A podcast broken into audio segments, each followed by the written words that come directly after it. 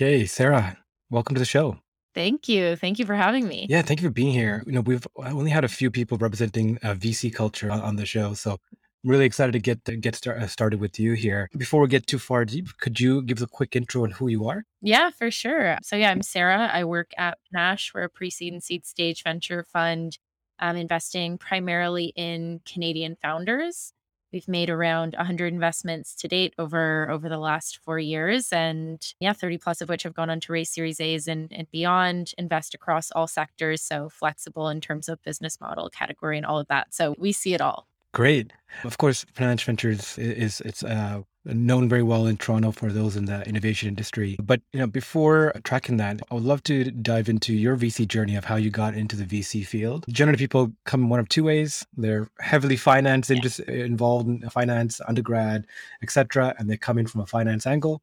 Or two, people coming from a founder angle, tried uh, they tried to handle innovation at various stages, and that pushes them more into a support role. For you, where do you stand? What brought you into VC? It's funny when I first joined venture and I started having a bunch of intro calls with mm-hmm. other associates at other funds, everyone would say, Oh, I have a really unconventional path into VC. I think a lot of people think they have unconventional paths into VC, but I actually think one of the things that makes venture really exciting is at, at least from like the fund perspective and working with other funds is that a lot of people who are in venture came from very diverse backgrounds and so for sure there's that kind of traditional finance background. For me, like my undergrad was in science, and then I did a master's at Queen's in management, innovation, and entrepreneurship, and have operator experience running my own business myself. And then also worked at the Creative Destruction Lab in their artificial intelligence stream. And so that's kind of when I was at CDL, that was the first time that I had the experience of kind of having my hand in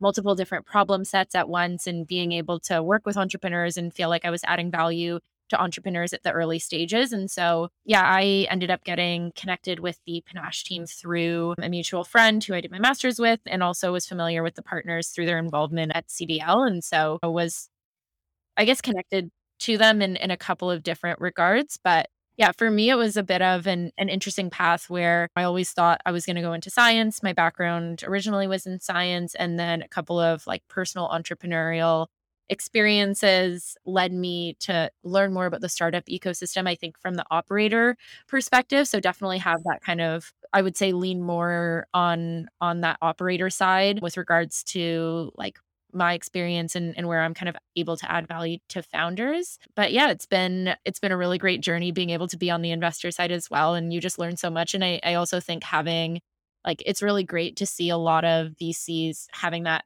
prior founder experience because I think it helps you like understand that things aren't always going to be glossy and um, fantastic at the early stages. I mean, especially at the early stages. So, so yeah.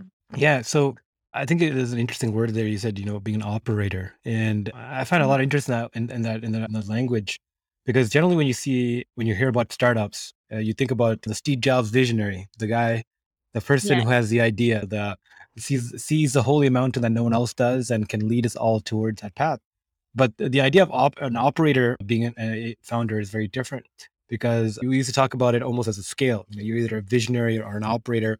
Um, and an operator is sees someone who see, more strategically sees a, a, gap in the market. Right. Generally, having you know worked in different uh, in, in, different fields or worked in one field very long, or just happen by happenstance come across something and, and, and has something and, and and and sees it. But cultivates it as uh, strategically rather than this is the answer that's going to save humanity and i'm going to right. dictate my life around going towards that coming from an operator mindset of, of, starting a company was that how you looked at it you saw a strategic gap and you went for it or was it something that you like vocationally wanted to do like it's, it's something that drove you yeah, I mean, I think for me, and also just what we look for in venture is we want to see founders who are obsessed with the problem that they're solving rather than the solution they're building. And so I think my experience was I had experienced a gap personally in a market where I felt there needed to be a more like scalable and um, tech enabled solution. In my case, it was in in the childcare market. And for us at Panache, we're looking for founders who, I mean, similarly are looking at like here is something where I have maybe founder problem fit, where the founder themselves have gone through a specific experience that's brought to light a problem in the market or a gap in the market where they've said, I'm going to go out and I'm going to fix this problem. And I, I think that it's great to talk to those visionary leaders who say, I've built this great thing. Everyone's going to love it. This is the answer. This is the solution. I think sometimes there are for sure breakout successes with those kinds of stories. But for the most part, I'd say we tend to lean towards looking for people who have that drive to solve a big problem for a lot of people, whether that means pivoting four or five times. Often it does mean pivoting four or five times. And I, I also think a big thing that VCs look for in founders or an important quality of being a founder is just being able to be resilient because the market's going to change, your customer needs are going to change. And so being an operator and kind of rolling up your sleeves and being able to listen to that and pivot your solution to best um, fit the problem is, I think, what's going to help um, founders win ultimately. Mhm. Yeah, I mean, you spoke a lot about making founders win and from that kind of mentality shift, right? I I find that Yeah. people who are on the other side of the coin that have grinded themselves trying to build something uh, are either become jaded uh, and and people in a more um, not a conservative but more skeptical outlook. It's, it gives you perspective, right? Uh, in in in terms Right. of in terms of this person's probably struggling with this and makes you more empathetic. Have either those kind of uh, kind of realms came into play uh, for you? I mean, I would say hopefully the hmm latter. Maybe I haven't gotten to the point in my career where I'm jaded yet, but I think that, I mean, definitely the latter. I think when you've gone through it yourself, that you start out with a strategy, whether that be like your go to market approach of this hmm is the specific path I'm going to pursue to be able to acquire my customers. Like, I, to give a specific example, when I was first starting my business in childcare, I was like, I'm going to print out a million flyers for my company. I'm going to put so tons of guerrilla marketing. I'm going to put all these flyers in every mail block box where I see a stroller outside because I think the family is a kid and then they're going to sign up. It's going to be great. And I got zero signups from that and was so deflated and defeated. And then I went through all of these different strategies to kind of experiment with uh, my customer acquisition and all of that to ultimately land on the right one. And so now when I talk to founders and say they're in a building a D2C company or a marketplace and they're experimenting with different go to market strategies and they're like, oh, I still haven't figured that out. It's I can empathize with that experience of testing, needing to do testing and optimizing and all of that. And just I think when you go through that experience that you just can't have all of the answers at upfront at, at all times. And so for sure, I think like it allows you to empathize with people who are at a, a similar stage to to where you've been yourself. Right. I remember when like Uber was just taking off, like it was all over the news. All these Uber-like services came to be. Yeah. Marketplaces really took off, and anyone and people saw that as an arbitrage to be made uh, in putting tech wherever there's a supply and demand uh, style business. And these all these Uber-like kind of services come into play. And one of them, of course, was babysitting. Was that was that like a, a inspiration for you, like uh, with Uber's success? Or or did you like coming from a, your own perspective of it as a market need? I wouldn't say Uber, um, um, maybe, uh, yes and Mm, no, I guess, in that I think platforms like Uber have created an expectation whereby consumers think and can just have things instantly. And so I think for me, it was more so there are really great platforms that exist to be able to find childcare um, for a long term scenario where parents kind of have the time to go through and say you know, platforms where there's tons of profiles and the onus is on the parents to go through and filter and interview them all and figure out who could be like a long-term childcare solution, but there wasn't really like a tech-enabled, scalable solution for families to say, I have a last minute date night, I have a last minute appointment, or I have to go to this business meeting and I need a babysitter in two hours that's CPR certified, XYZ.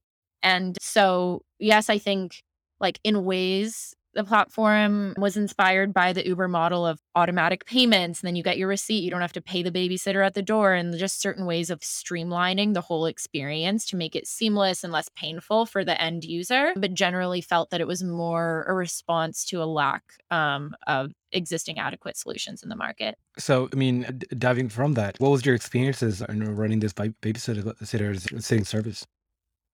Yeah. Yeah. So at first, it was like tough.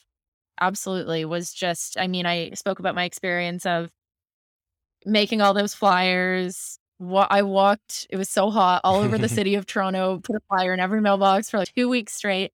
And I was like, this is going to be the answer. And then that times 15, where you just think you've landed on something and then you have to iterate and experiment. But it's also just the most fun ever getting to build something and have that ownership and be able to build a brand that you believe in and also just start to see like customers having positive experiences from something you've created i think is a really incredible experience. Like i remember this dad who was a customer sent me a text that was like i've been divorced for 2 years. I haven't been able to find a provider that I trust with my kids to be able to go back and do my yoga for the last two years. And now that the sitter that I really trust, I'm able to do that and add it back into my regular routine and all of that. And, and so I think it's really great once you start to get that early customer validation and start to feel like you're building something that people really need It is such a great feeling. And yeah, and then I mean, ultimately, I talk about this book and these resources a lot, but I don't know if you're familiar with Gabriel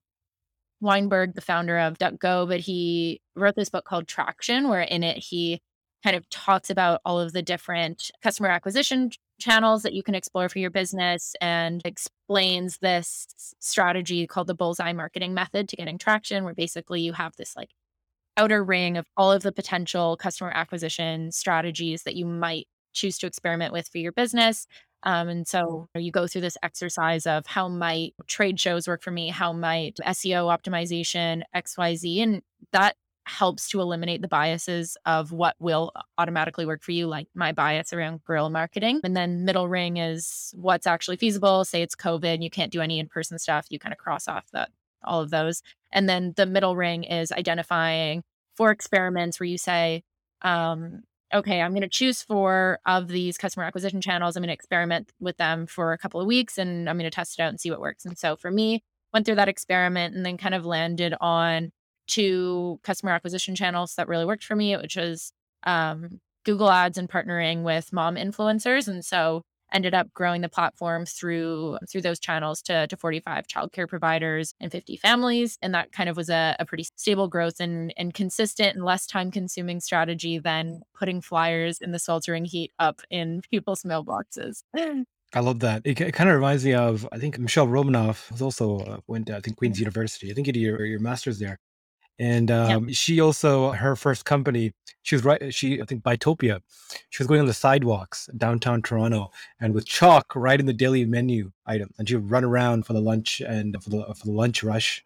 And it's like oh, go to Buytopia and, and get your coupon and stuff like that. So yeah, this idea of definitely guerrilla marketing and putting that kind of sweat behind uh, a tech company in, in terms of marketing is, is super interesting and, and just I think I have a few final questions about about your, your venture. And did it start as you being a babysitter first, and then you try to scale that? Yeah, yeah. So I was a I was a babysitter all throughout my and a nanny all throughout schooling since I was allowed to be left home alone. I was a babysitter. I was like 13. Mhm. I was nannying for kids on my street. And then when I was in my undergrad, I was a part time nanny for three different families.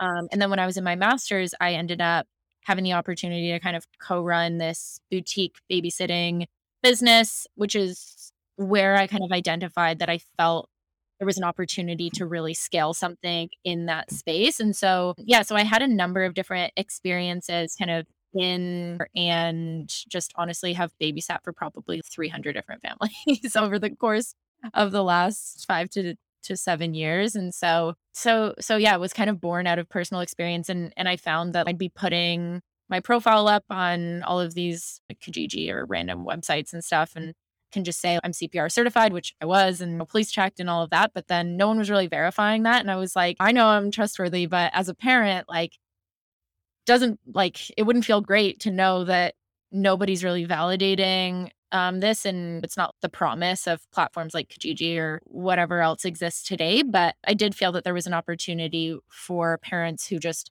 for a solution for parents who just don't have the time to do that and are looking for something a little bit more short term. And so, yeah, definitely was born out of my personal experience. That, that's that's good to hear because uh, based off my f- previous reference, the Uber for everything model that, that kind of really spurred up Mhm. after the Uber success. Those dog walking services, there babysitting services. There's all these different services that kind of uh, popped up around Uber kind of model. But the issue was they were all focused on scale. And I think there was a babysitting version that uh, got in trouble because they weren't actually val- verifying the babysitters.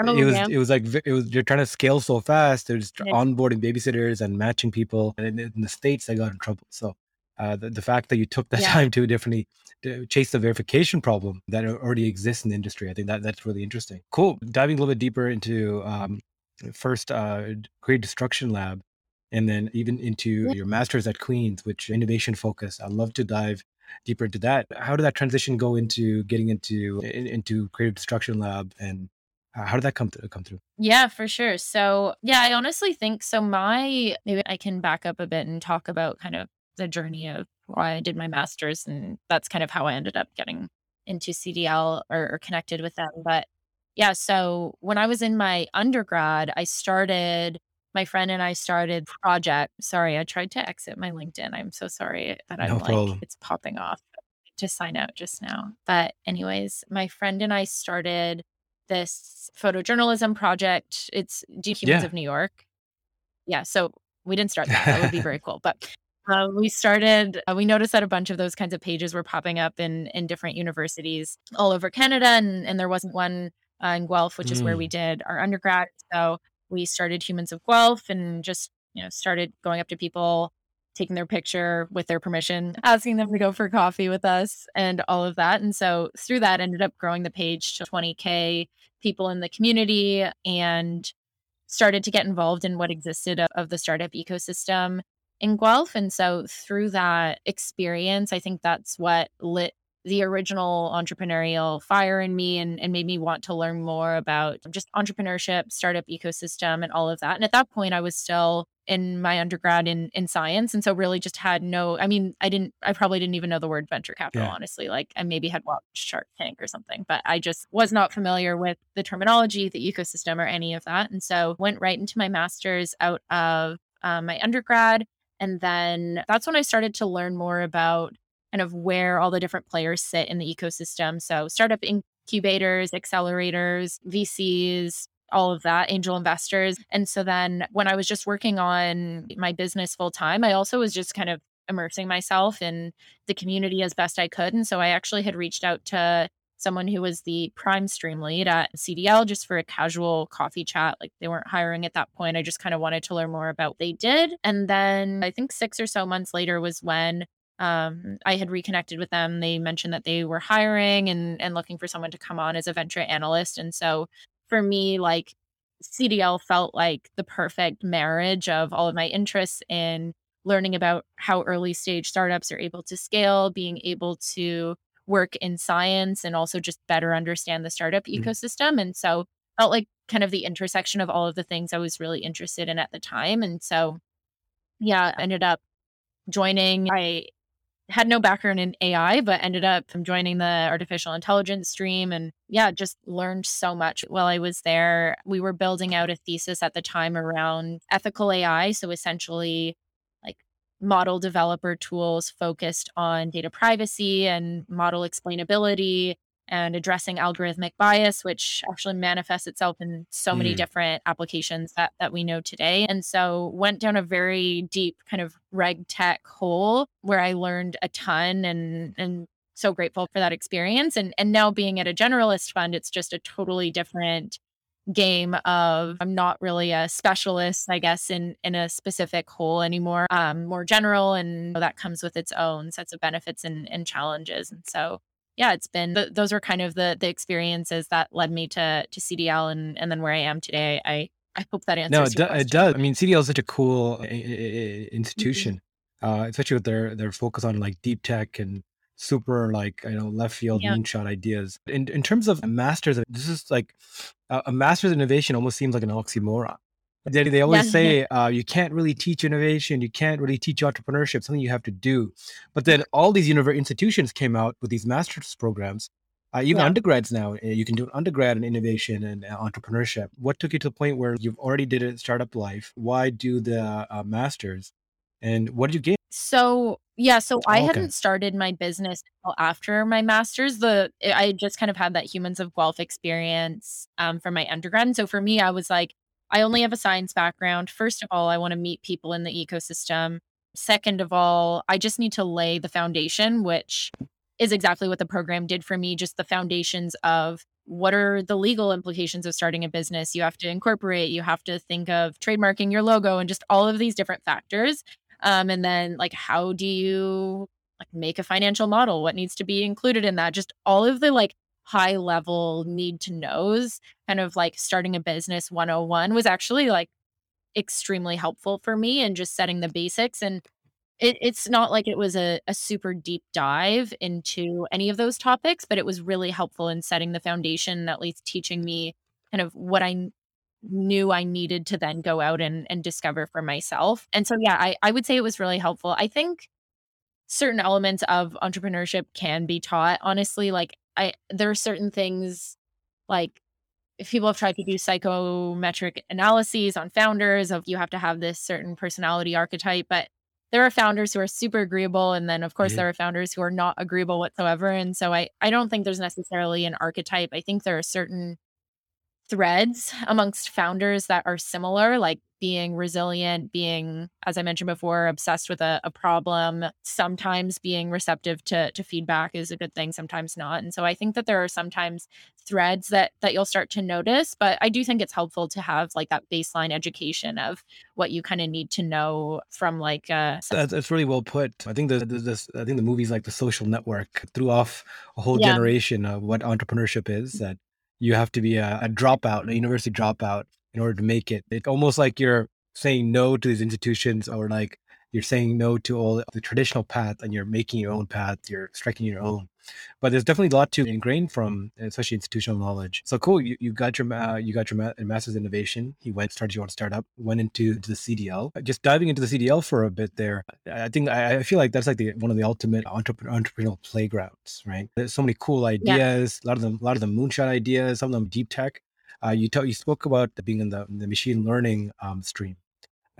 Any cool companies you want to shout out that you saw coming out of there? You're like, Mm, whoa, this is uh this is some amazing. Cool companies. Well, yeah, I mean, Alt TEX I'm giving a shout out to Alt TEX I don't know if you know them. Do you No, know Alt TEX, no, Elmira? Okay. We're also investors at Panache. So, of of course, I'm going to shout them out, but they're very cool. They were in the AI stream, they were in the hmm Matter stream, but basically, they've created a way to convert food waste into a polyester alternative. And Okay. so, like, radically kind of changing the game in, in climate tech and creating sustainable fashion and all of that. And so, just a really cool, deep tech, science based innovation in, in the clean tech um, arena. And, and so, really excited about what they're doing. But I mean, yeah, there's so many really cool companies go through CDL. We're also investors in Sanctuary AI, which came out of CDL, and they're creating human like robots, which is pretty sweet. And so, yeah, there's a, a number of really exciting companies that that we've seen for sure, Yeah, my favorite to follow out of the CDL are all the space companies. I mean, like Kepler and yeah, I can't remember. I can't remember the ones off the top of my head, but those for me are fantastic. I think CDL is like one of the only incubator networks that exist that like services such like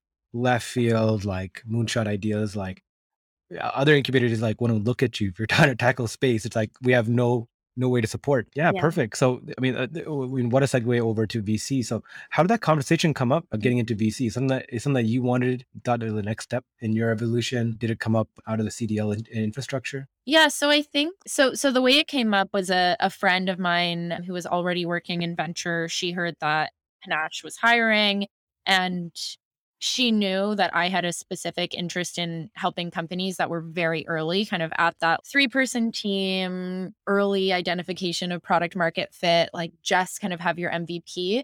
And that was the stage I was working with when I was at CDL. And so when my friend heard Panache was hiring, she was like, the fund that invests in like the earliest companies in Canada is looking to grow their investment team and I think you should chat with them. And so it it came through her, but for sure my experience at CDL, I mean, did I want to be a VC? I wanted to be a forensic psychiatrist and I was an undergrad and then I wanted to be an entrepreneur and then I thought a little bit about like where do I fit best in the startup ecosystem. So I, I can't say it was like for sure I was born and knew I wanted to work in venture or that it was even like a long-term goal of mine. But definitely when I was at definitely when I was at CDL, I started to think seriously about that being a path that I might want to pursue. And because I enjoyed, I think the most fun part of it and the most fun part of CDL was just getting to meet so many different founders and learn about just transformational business ideas when they're just in their infancy.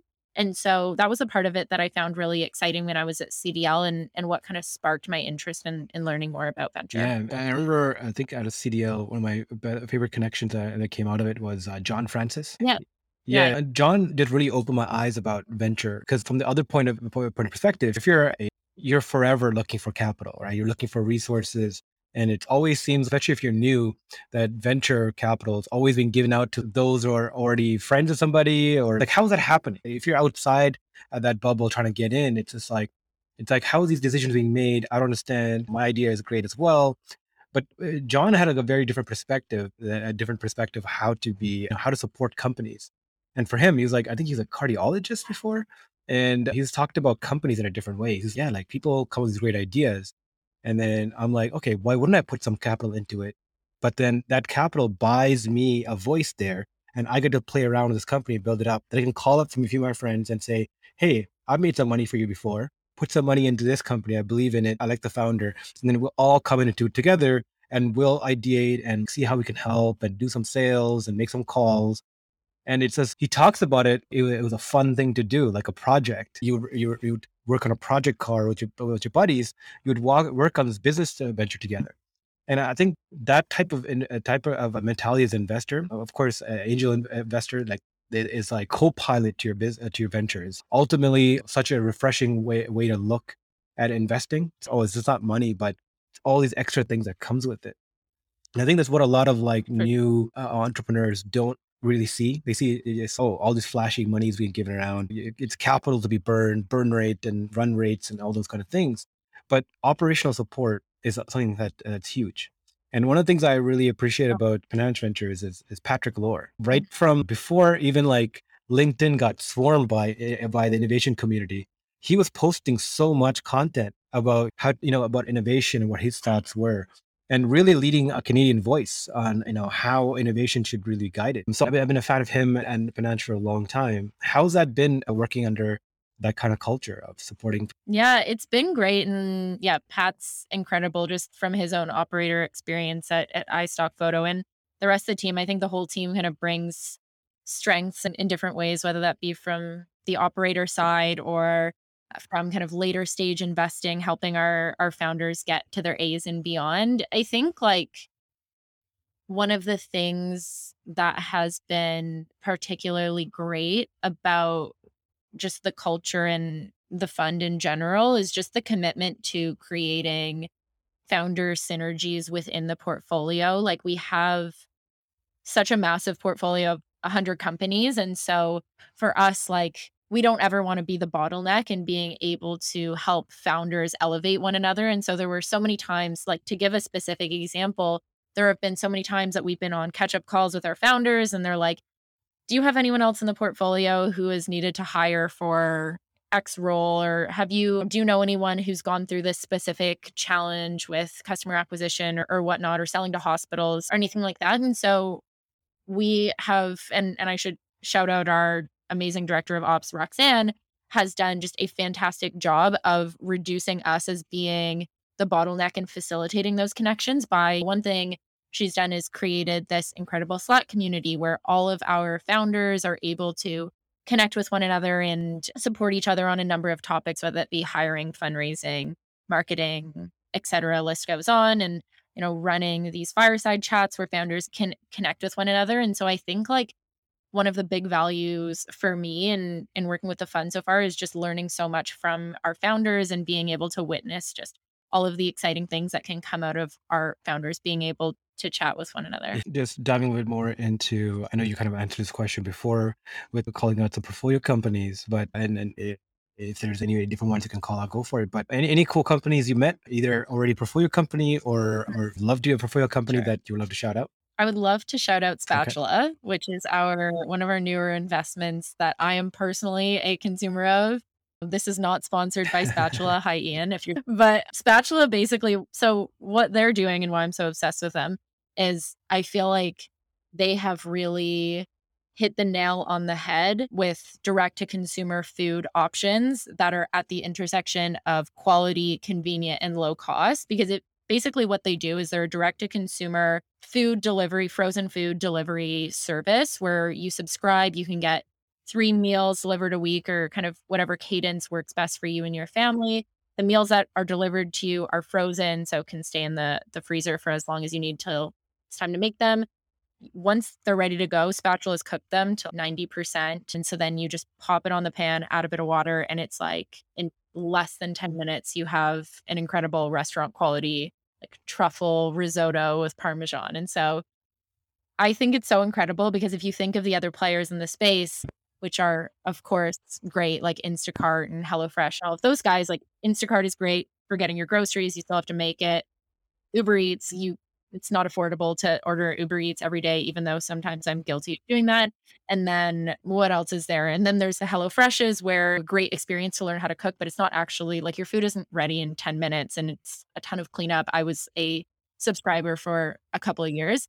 And so I think they've like really been able to actually create something that's both high quality and convenient and not super costly. And they're also partnering with like local chefs to create their recipes. And so it's like chefs from Momofuku and all of these different places around the city that that are top notch. And Ian's incredible. He used to run strategy for for Uber Eats Canada, and so really has a, a strong understanding of the space. And so, yeah, definitely would love to to shout out Spatula. That's awesome. I like how uh, you went right there. But um, yeah, you should subscribe and let yeah, me know I, am going to. Yeah, that, that looks really. You, you definitely got got them a convert. In terms of so, in terms of being a generalist fund, right? And talking about being a fund structure in, in general, generally the, the higher up you are in a fund, if you're a general manager or principal, you're kind of bogged down in running eh, the, the firm. And what I've noticed a lot is like associates and analysts, they're the ones that do a lot of the deal sourcing. They bring up cool companies and introduce them to the managing partner. Is it like that? Do you are you involved in that process? I would say that the partners are definitely very much so involved in, in deal flow.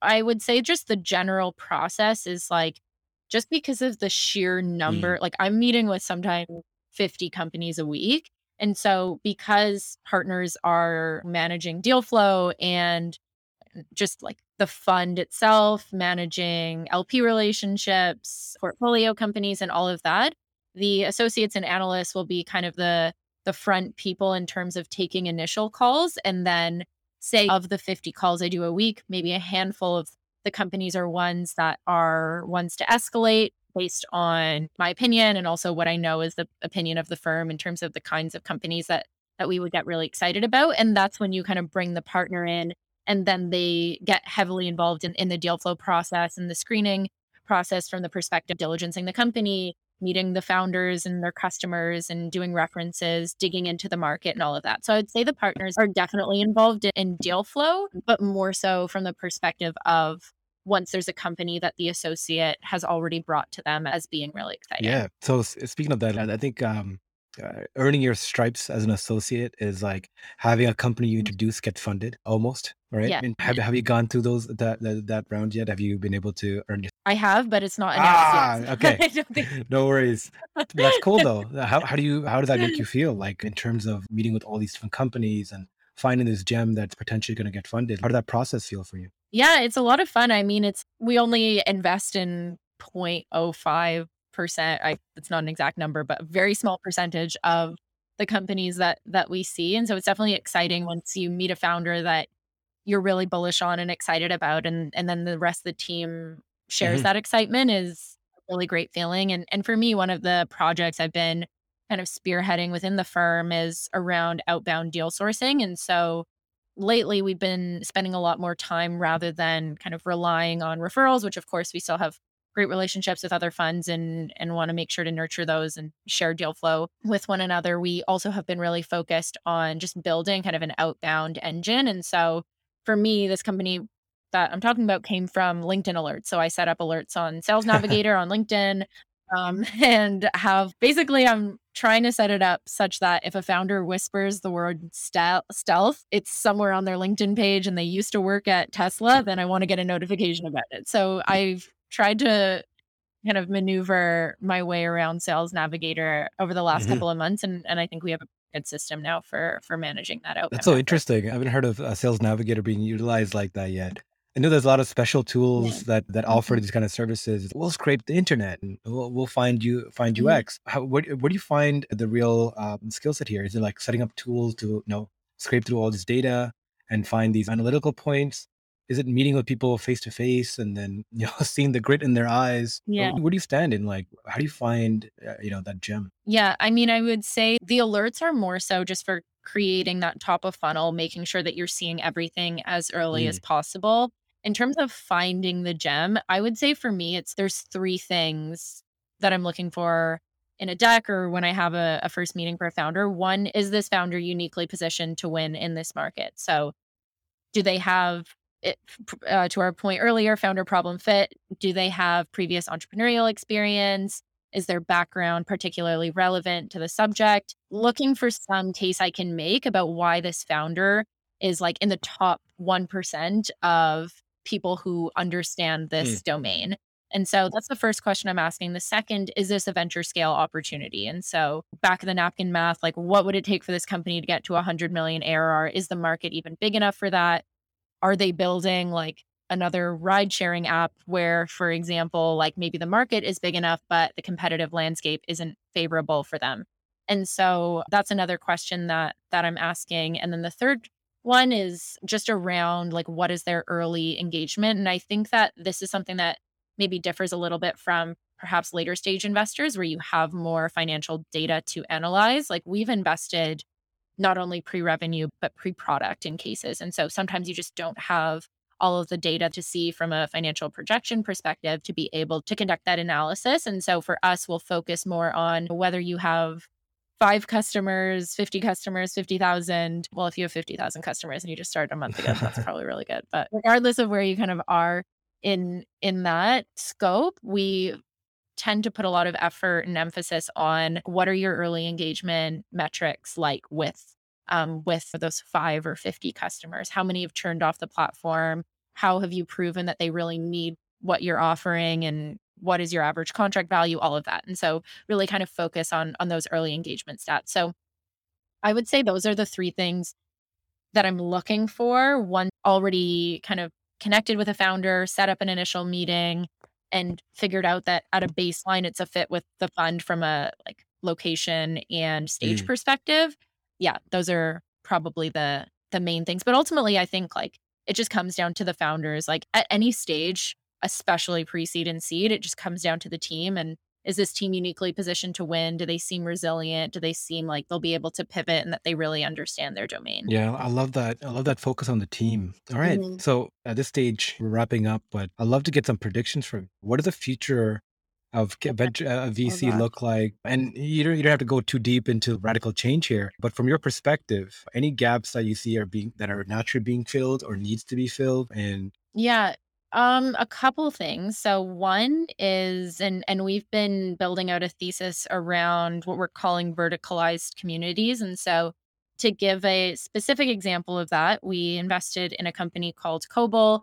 Basically, they are building this essentially masterclass platform for parents and families from trying to conceive through to going back to work when you have an infant. And so what they've done is they've solved the problem of parents typically have to go to all these disparate resources like Facebook groups and in person classes, um, go to their doctor, go to friends and family to get all of this advice on how to navigate that very complicated and emotionally draining journey at times. And so they've put that all into one platform where they can connect with one another, find community, get expert validated content. And so have really built a you know vertical community play in a space where people are often having to go to horizontal platforms like Facebook or whatnot to find their people. And so I think building like subscription communities based around a specific need or kind of life stage is something that we've been spending a lot of time focusing on. I mean, of course, we've seen a lot of activity in the Web3 space and everyone's kind of keeping a pulse on on what we think is going to happen there and as are we. So so are kind of starting to to look in that general domain. I also think like clean tech and carbon accounting is a space that we're going to see more and more so, especially with just regulatory changes as of late, where companies are having to um, hold themselves accountable and having to release information about their carbon accounting and, and offsetting and all of that. So I think those are three categories that that we're for sure starting to to pay attention to. I love that. And yeah, we- we've heard a lot about uh, communities, uh, definitely, but I love your explanation of how you know, that, that term, verticalized uh, community building. I think that's really interesting. Sarah, uh, thank you so much for your time and thank you for being here. Uh, I think uh, you gave us a lot of wealth of knowledge and uh, a lot of things to think about. Awesome. Well, thank you so much for having me. Next time I'll wear AirPods. I apologize for all of my pings in the background, but I am so grateful for you having me Perfect. on the show. Thank you. Thank you. Have a nice day.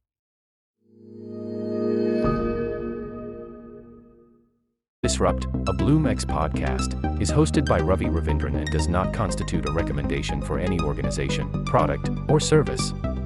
For more Disrupt content, subscribe where you get your podcasts and visit bloomx.io to join us on Discord.